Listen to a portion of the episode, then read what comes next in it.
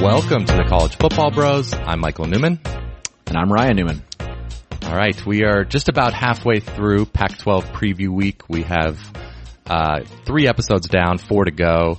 And question 11 of our college football preview series is, will Washington repeat as Pac-12 North champs? Now, of course, they didn't go to the Pac-12 championship last year because of, of COVID and they never got to play Oregon. So maybe a little asterisk there, but still technically Pac-12 North champs. Uh, before we get to the, you know, the roster this year and, and the outlook for 2021, what are your thoughts on, on their still kind of new head coach, Jimmy Lake? Well, we only saw four four games from him as a head coach so far. Pretty so pretty small sample size as far as on the field. Um, but so going into it uh, as the as he was kind of named the head coach, I was high, very high on him. So I had pretty high expectations. Yeah. Um, so it was going to be hard to please that, I guess. Uh, so I'm I'm a little lower uh, on him than I was, and you know I still think he'll do well. Um, but you know, the recruiting is kind of a, is a concern for me. Just, I thought it would at least stay the same or get a little bit better even. Um, but the, the class they brought in this year was 36th ranked according to 24-7 sports. So, you know, I know it was a smaller class. So, you know, if they had a few more guys, it would have been bumped up for sure, but it was still a little bit disappointing compared to what I thought. Um, and then their on-field production was, it was good last year, but there are concerns about the offense. So, you know, I'm just a little lower. Yeah, I echo everything you said. And, you know, losing Pete Kwiatkowski at defensive coordinator, that, that really hurts to Texas. He was, yeah. you know, of course, a big part of why they're, they've been so great on defense. Um, and, and yeah, the offensive coordinator, John Donovan, kind of a questionable hire to a lot of people when it, when it happened. Still way too early to make any, you know, assessments, but I agree. I've gone from like all in on Jimmy yeah. Lake to, all right, wait and see. Yep. Um, but uh, but let's move on to uh, the team this year. So, what do you see from from the offense? I mean, well, the the main thing is they should be able to run the ball. Um, you know, they got all five starters coming back on on the line. Uh, Sean McGrew, Richard Newton, Kamari Pleasant, trio of running backs there. Um, so it's a good, talented group there. One of the best tight ends in the country, and Cade Otton. Uh, Terrell Bynum's a solid wide receiver. Uh, but then after that is where we got some question marks. Not sure what you're going to get outside of pass catchers from Bynum and Bynum and Otton. Um, they did bring in a transfer from Texas Tech, Ja'Lynn Polk. Had a pretty actually promising freshman year down there in Lubbock, so maybe he can be the third kind of pass catcher.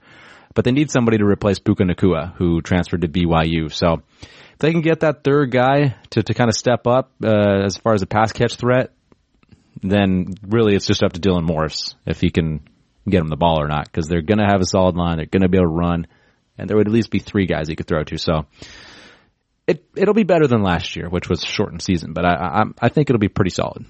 Yeah, I, I agree. I think the yeah the big question is just that downfield passing game, and if Dylan Morris isn't able to get it done, then there's other options. Sam of Huard. course, the five star Sam Huard and uh, even Patrick O'Brien transferring in from Colorado State. So I think Morris, you would think will get the first go at it, and yeah, and I think he he should be solid. But um, yeah, the floor is high for this group. I just think the question is the ceiling um, yeah. with the you know playmakers on the outside.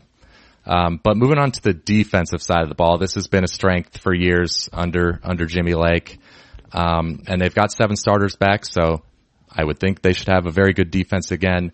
Losing uh, Zion Tupuola Fetui really hurts. He had seven sacks in four games last year, which is just insane. The rest yeah. of the team combined had three sacks, so that is a, a massive injury loss there. But Ryan Bowman, a solid edge rusher, back for his sixth year.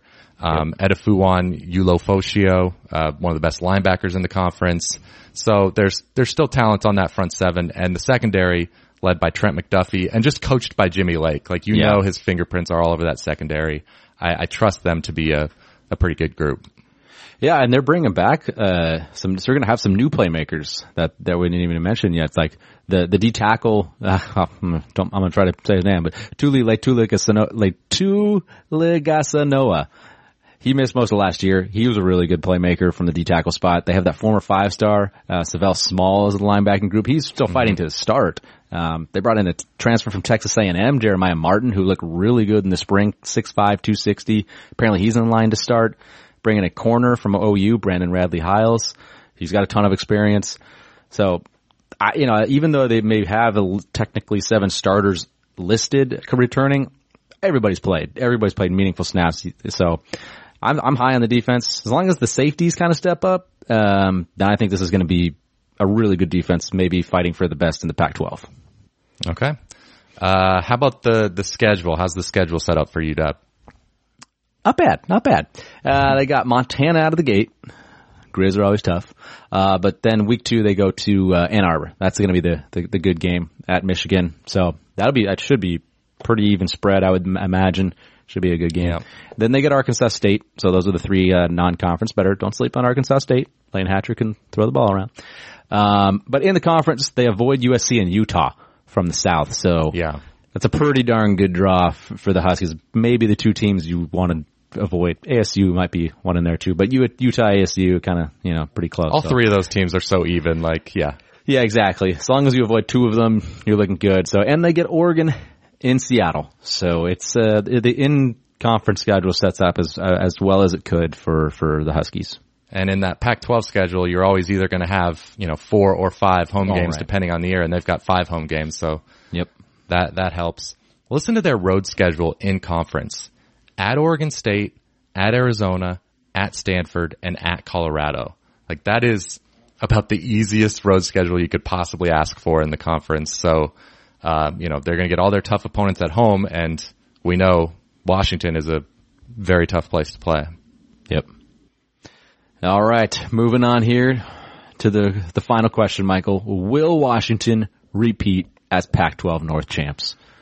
I am sorry, Washington fans that are watching this. I'm going to say no. Um, I will say after digging a little deeper, they are closer to Oregon than maybe I, I previously thought after doing some more research. Uh, but to me, the difference is Oregon has, I think, the much better receiving corps, or at least more proven. I know Washington has some young talent, but a lot Yeah. of it is, is still not proven. And I think Oregon also likely has the better offensive coordinator, or again, more proven with, with Joe Moorhead. And then defensively, another difference between these two schools is that Oregon has their big pass rushing playmaker healthy, Kayvon Thibodeaux, whereas Washington, of course, lost theirs to injury. So, um, yes, this, the schedule does give Washington a chance. Getting Oregon at home, I mean, that point spread right now, you can bet on it, is only Oregon minus one and a half. So almost a coin flip there. And Yeah. if that goes Washington's Win that way, then- game. Yeah, then I guess they're the favorite. Um, you know, of course, big if, but, uh, but yeah, Yeah. I'm, I'm picking Oregon. I, you know, I want to pick UW, but I, I, I'm going to agree with you. I'm going to take the Ducks. Um, you know, I just think that Oregon's offense is going to be is going to be better uh, than UW's, and it's going to be a bigger gap between uh, their defenses. So I think even if Washington has a little better defense than Oregon, which maybe you know Oregon could have a good one, but I think Oregon's offense will be a good portion better. Uh, they just have better playmakers. You know, they have a great receiving corps, good experienced running backs, a good offensive line. I think Anthony Brown, I would rather have Anthony Brown than I would Dylan Morris at this point as well.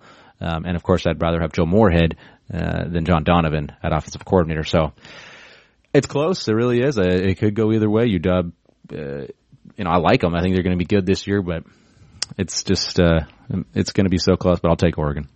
Okay. And, you know, maybe Washington will just end up being better than Oregon and win anyway. But one advantage they Yeah. do have is, um, I think quarterback depth because with Oregon, if Anthony Brown goes down, which unfortunately he has done in the past, then you're going to, I guess, maybe a true freshman, Ty Thompson, who is very talented, Yeah. but is a true freshman. With, with Washington, um, I feel, well, I mean, I guess they might be going to a true freshman, mean, Sam Huard too. Patrick O'Brien here. But Patrick O'Brien is a pretty high floor. You know, he's a high floor guy. But I, I like what he did at what he did at Colorado State. So Yeah. uh, maybe quarterback depth, uh, uh, an advantage there, which could play out. can can be a factor, no doubt. Um, okay. Well, that does it for our, our Washington, Washington analysis, but there'll still be more Washington talk in these, these coming episodes. Um, so we'll be back tomorrow. We're actually going to discuss every single Pac-12 team. We're going to give you the make or break position groups, players, coaches that will decide the, the fate of each team in the Pac-12. So be sure to subscribe uh, if you haven't already, both to our podcast and on YouTube, and we'll see you tomorrow. You've been listening to the College Football Bros. If you have any questions for the next podcast, email them to collegefootballbros at gmail.com. Keep up with the brothers on social media. Like them on Facebook at College Football Bros. Follow them on Instagram at College Football Bros. And for their commentary on Saturdays, follow them on Twitter at CFB Bros. Thanks for listening.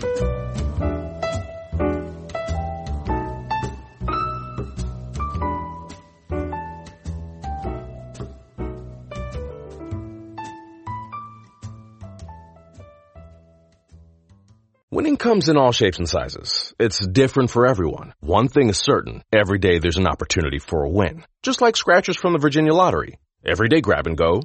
Everyday giftable. Everyday fun.